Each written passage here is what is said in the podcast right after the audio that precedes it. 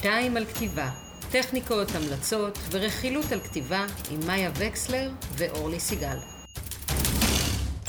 מועדים לשגרה, אורלי. נעים מאוד. אני המוח שלך. קיבלת את ההודעה הזאת כשהילדים חזרו למסגרות? העיקר שחזרו למסגרות. התוכנית הפעם מוקדשת לעלילה, ובעיקר למחלות השונות שעלילות מפתחות ואיך להחלים מהן. נדבר על גישות שונות לעלילה, איך בכלל בודקים דופק לעלילה, אם היא חיה, אם היא מתה, מה עושים כשנתקעים. תארח אצלנו הסופרת מעיין רוגל עם טריקים ותובנות. ו-15 דקות על כתיבה, למה אורלי? כי אתם ממהרות ואנחנו לא אוהבות לחפור. לכאורה. אז מה הגישות העיקריות לעלילה? יש לנו את גישת האדריכלים, או בלעז אאוטליינרים, אלה שהסינופסיס כולו מונח על הנייר לפני שהם התחילו לכתוב. לדוגמה, נועה ידלין דיברה על זה בתוכנית השלישית על דמויות. השנייה, הגננים pantsers, writing by the seat of their pants. למשל סטיבן קינג, שטוען שלא צריך לתכנן עלילות. אלה הכותבים האינטואיטיביים. מאיר שלו למשל כותב בדיוק ככה, כותב סצנות שונות, והוא מניח אותם כשהוא מסיים את הכתיבה בחדר העבודה הענק שלו, ועם המקל הקנייתי הוא עובר ומסדר את העלילה ממש נייר אחרי נייר. לוקח לו בערך שבועיים ואז יש ספר. אני עושה את זה באפליקציה שנקראת סקריבנר, בלי מקל קנייתי או חדר עבודה. אוקיי. הגישה השלישית, ההיברידים. כשדמות או סיטואציה או רגע תופס אותם, ואחרי בערך 50 או 60 עמודים הם מתחילים לסדר את השלד. ככה עשיתי בשלושת ספריי, התחלתי מדמויות שסקרנו אותי, ואחרי שהסיפור שלהם נגלה אליי לאט לאט, התחלתי לבנות את הפאזל מהחלקים הבודדים שלי.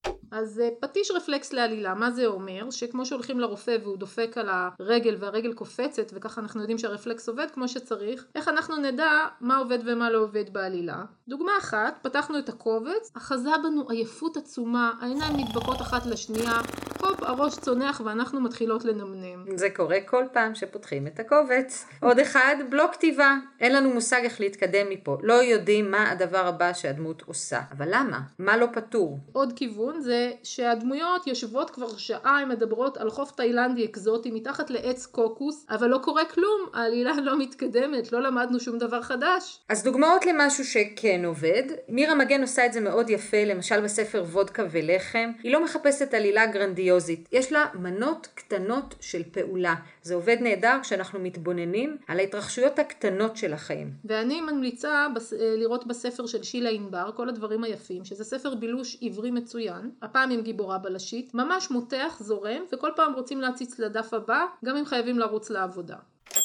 מה אנחנו עושות כשאנחנו תקועות עם עלילה? קצת מהעולם שלנו. אני עובדת עם ציר עלילה, זה עבודה עם איזשהו דימוי מרכזי, אני מלמדת את זה בקבוצות הכתיבה, ואז אנחנו עובדים עם ציר העלילה יחד עם הכותבימות שלי, כדי להצליח ולזהות מה חסר בהתפתחות העלילתית. כלומר, בתוך הרצף אנחנו מזהים את החורים, ואיתם אנחנו עובדים. בפינתנו בהמלצת השבוע, אנחנו ממליצות על המכניקה של הרגש של מעיין רוגל. זה ספר שהוא גישה שיטתית לפיצוח עלילות, להתמודדות עם הכתיבה כאורח חיים, ולמעשה מדריך מקצועי לעיצוב החוויה הרגשית של קהל הקוראים. יש שם סט של כלים ועקרונות שאפשר לבדוק לאורם את העלילה שלנו ולבחון עד כמה היא חדה, ברורה וסוחפת. ועכשיו לפינת האורחת. אז אנחנו נרגשות ושמחות לארח בתוכנית החמישית שלנו על עלילה את מעיין רוגל, סופרת, תסריטאית, מפצחת סיפורים, מלמדת כתיבה ואמנית פליימוביל מדרגה ראשונה. מעיין, תודה שהצטרפת אלינו. בשמחה, תודה לכם. אז הכנו כמה שאלות קטנות על עלילה, הראשונה מביניהן. איך באופן כללי את מתייחסת uh, לעלילה, לתכנון עלילה? שאלה הרודפת זה, כי זה הולך ביחד, מה את עושה כשאת נתקעת? אני לא נתקעת. בואי, בואי נתחיל מזה, אני אתחיל מהסוף דווקא. אני לא נתקעת, אין דבר כזה להיתקע. יש התלבטויות. יש, אני לא עד הסוף בטוחה אם זה המהלך או אם המהלך שחשבתי שיגיע עכשיו יושב לאור מה שכתבתי, אבל זה לא להיתקע, זה מה שאנחנו עושים.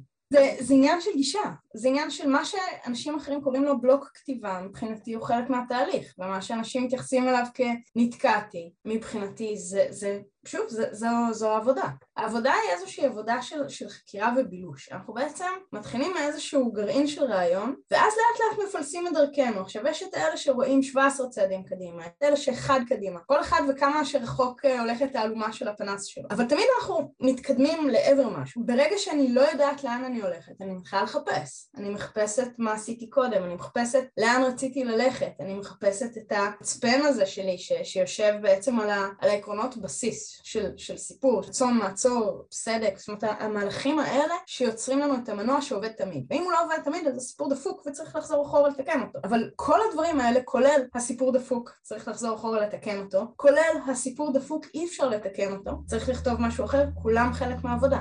שום דבר זה לא להיתקע. אז בעצם הגישה שאת מציעה, והנה גם uh, כאן בספר שלך, במכניקה של הרגש, uh, היא גישה מאוד סיסטמטית להתמודדות עם עלילה. כלומר, אם משהו לכאורה תקוע, הוא לא באמת תקוע, אלא זו הזדמנות רגע להתבונן על העלילה עם הכלים. זו הזדמנות להסתכל על ההזדמנויות שהעלילה מציעה לנו, כן? בדיוק. אני, אני אומרת דבר כזה, הסיפור איפשהו שם, כשאנחנו מתחילים לכתוב, אם עשינו את העבודה שלנו ממש טוב, בשלבים אה, של הכנה, אה, אנחנו יודעים להגיד במשפט מה הסיפור שלנו, אוקיי? זהו סיפורה של אה, שם המומרת בת שלושים שנחושה לרצוח את בעלת הבית שלה. סבבה, הנה, סיפור. יש לי סיפור. היא רוצה משהו, המעצורים די ברורים, אני יכולה לשלוף כאן עוד דמויות, אני יכולה לשלוף מהלכים. יש לי עולם שאני יכולה לזוז בתוך. המשפט הזה, היכולת לתקצר ולתמצת על מה אני רוצה לספר, בעיניי זה המפתח, זה המצפן שלי, אוקיי? כי באיזשהו שלב כשאני אהיה עסוקה בלכתוב פרק, ובכלל יושבת שם החברה הכי טובה שלה, והאקס שלה, והם רבים בפארק, זה לא קשור לי לסיפור, זה לא עושה שום דבר לסיפור, בטח שהוא לא עובד, אז אני אעיף את זה, כי יש לי את המצפן שלי, יש את מה שיכוון אותי. זה באמת מה שהכי קשה, אני ראיתי, ב... הייתי בסדנת כתיבת תסריטאית דווקא, ו... וכולם היו צריכים להגיד במשפט, ואף אחד לא הצליח, זה היה ממש קשה. נכון? כי זה, זה משהו שאנחנו, כאילו, יש בזה משהו שהוא כאילו מנוגד לקסם של הכתיבה. לדבר הזה שבא ואומר, יש לי איזשהו רעיון מופשט שמדבר על אהבה ויחסים. לכולם יש רעיונות מופשטים על אהבה ויחסים, אבל עד שאת לא יודעת להגיד מי רוצה מה ולמה הוא לא יכול לקבל את זה, אין סיפור. יש רעיון מופשט, ורעיון מופשט זה ספר מאוד מתיש לקריאה. אז נשאל אותך על uh, עצה אחת טובה שבא לך לתת לכותבים באשר הם ביחס לעלילה. תדעו מה the fuck הגיבור שלכם רוצה. הוא חייב רצון. גיבור שלא רוצה כלום זה גם רצון. אם יש לי גיבור שרוצה לא לרצות, סבבה, קיבלתי רצון, אבל גיבור רוצה משהו. ואם הוא לא רוצה משהו, הוא לא יזיז את התחת שלו, הוא יישב בסבבה שלו, בבית, והוא לא יעשה כלום בסיפור. אנחנו חייבות, חייבות, חייבות רצון. אה, ואני חושבת שזה המקום הראשון להתחיל ממנו, מה הגיבור רוצה. ועכשיו אה, לחלק החביב עליי, מה העצה הרעה שאת נותנת לכותבות על זה, שזה בעצם מה לא לעשות? מה לא לעשות? לא להיבהל. לא להיבהל, זה אחד. התהליך של הכתיבה כולל ups and downs, הוא כולל מיליון דברים, הוא כולל לזרוק דרפטים. אם אתם לא יכולים לזרוק טיוטות אתם בבעיה, אתם חייבים להיות מסוגלים ומסוגלות להעיף טיוטות, רעיונות, פרקים שלמים, דמויות, הכל צריך להיות גמיש. אה, אז, אז והחלק בעצם השני של אותה עצה רעה זה, זה attachment. אל תיקשרו יותר מדי לסיפור שלכם. הסיפור הוא לא אתם, זה לא אתם על הדף, זה לא שפכתם את הקרביים, הקרביים שלכם בפנים, הכל ממש בסדר. מה שיש על הדף זה סיפור שמתקשר עם קהל, עם קוראים, זה מה שחשוב. עכשיו אם הסיפור לא עובד אז אפשר למחוק, זה לא ישנה בכם כלום. ההפרדה הזאת בין סיפור וכותב בעיניי היא חלק קריטי ממלאכת הכתיבה. זו הבחנה מרתקת, כן, זה כך ממש... כל כך מדויקת. והמון המון כותבות באמת מדברות על הפחד שלהן מחשיפה ומה יגידו ואיך זה ייראה אחר כך ומה יחשבו ה... לאף אחד לא אכפת. תשמעו, בסופו של דבר, כשהקוראות שלכם אה, יושבות עם הרומן הרומנטי נוטף הסקס וקוראות סצנה עסיסית במיוחד, זה לא אתם שיש להם בדמיון, זה הגיבורים והדמויות שלכם. אף אחד לא חושב עלינו כשהוא קורא. מרגע שהספר יצא, אנחנו, הסופרים והסופרות, פשוט לא חשובים יותר. זה לא עלינו, זה לא שלנו. יש כאן משהו נפרד שקורה בין הדמויות והקוראים, זה לא על הראש שלנו, זה מאוד כיף להבין את זה. ואני רוצה אה, לסיום ככה בכל זאת לחדד את השאלה של אה, איך את ניגשת, נגיד יש לך את הרעיון, את מתחילה לכתוב, הנה תכף אה, NaNoWriMo, אה, פר, פר, פר, Preptober, איך אומרים את זה אלוהים? Preptober. איך את, אה, יש לך את הרעיון, איך את ניגשת לעלילה? אין לנו וידאו שזה כאילו יתרון, כי זה פודקאסט. אז זה כיף לשמוע את זה וגם לא צריך להתלבש נורא נורא יפה כדי לדבר איתכם. העניין הוא כזה, אם תוכלו אתם לראות על הקיר שלי, אתם רואות את הטבלה שם? זה הרומן שלי. הרומן שלי נבנה על הקיר ובקבצים ובפנקסים וברשימות ובמיליון ואחד כיוונים והוא כל הזמן בתהליך עבודה. מה, מה שאני עושה, איך שאני מתכוננת לכתיבה, פורפליי של שנים, אני חושבת שכאילו לרומן הזה אני עובדת עליו תשע שנים ככה, בכיף, אה, והשנה אני כותבת. זאת אומרת זה תשע שנים של פורפליי, של ראיונות וחלקים ו- ולשאול שאלות ולבנות את זה ולהבין למה ומה ולנסות לכתוב ולזרוק, זאת אומרת זה תהליך נורא נורא ארוך עד שאני יושבת לכתוב. כשאני יושבת לכתוב אני כבר די יודעת מה אני עושה. אה, ועוד משהו שהוא טריק קטן שעובד לי בספר הזה, אני לא יודעת אם בספר הבא שלי זה גם ילך, אה, בסוף כל פרק שאני כותבת, אני כותבת לי מה אני רוצה שיקרה בפרק הבא. אני משאירה לי את הרמזים כדי שבפעם הבאה שאני יושבת לכתוב אני יודעת מה אני עושה, אני לא באוויר. יש לי כיוון מאוד מאוד ברור. זה טיפ נהדר. ממש. לגזור ולהשתמש, כן. יופי. לגזור ולשמור. תודה, תודה. תודה רבה, מעיין. תודה רבה. שיהיה לכם המשך יום מצוין, בכביסה ובלעדיה. ביי. ובפינת העובדה הלא חשובה. מרי בלוק לורנס כתבה ספר בשם הדייר ב-1913, ספר בלשי. הספר היה בסיס לסרט באותו שם שהפיק אחד בשם אלפרד היצ'קוק ב-1927, עדיין בגרסה האילמת. מרי כתבה גם סדרה שגיבורה הוא בלש בשם, שימו לב, הרקול פופו. אזכיר לכם משהו? כי הבלש הבלגי המפורסם של אגתה קריסטי נולד כמה שנים מאוחר יותר, אז זה כנראה לא היה הפעם הראשונה שאישה כותבת קיבלה השראה מאישה כותבת אחרת. תרגיל שבועי. אנחנו מזמינות אתכן לכתוב סצנה שמאלצת את הגיבור או הגיבורה שלכם לצאת מאזור הנוחות לתוך מסע. כלומר היפוך בהתרחשות. העלילה הלכה בכיוון אחד ועכשיו תלך בכיוון אחר. משהו לא צפוי יקרה. ואת התרגילים היפהפיים שאתם הולכים לעשות מוזמנות לעלות בדף הפייסבוק שלנו 2 על כתיבה ולקבל משוב מקצועי. קול קורא. לסופרים ולסופרות בינינו, פרס היצירה לסופרים עבריים על שם לוי אשכול לשנת 2021. פתוח למי שפרסם שני ספרי פרוזה או שירה או מחזאות וכדומה, תאריך אחרון להגשה 19 לעשירי, אנחנו נעלה גם את הקישור בדף פייסבוק שלנו 2 על כתיבה. עד כאן תוכניתנו על עלילה, ניפגש בתוכנית הבאה על קונפליקט עם אורחת מפתיעה במיוחד. ומקווה שליווינו אתכן בצורה טובה בפעילויות החוץ כתיבתיות שלכן. עד כאן שתיים על כתיבה, ועד הפעם הבאה, תכתבו.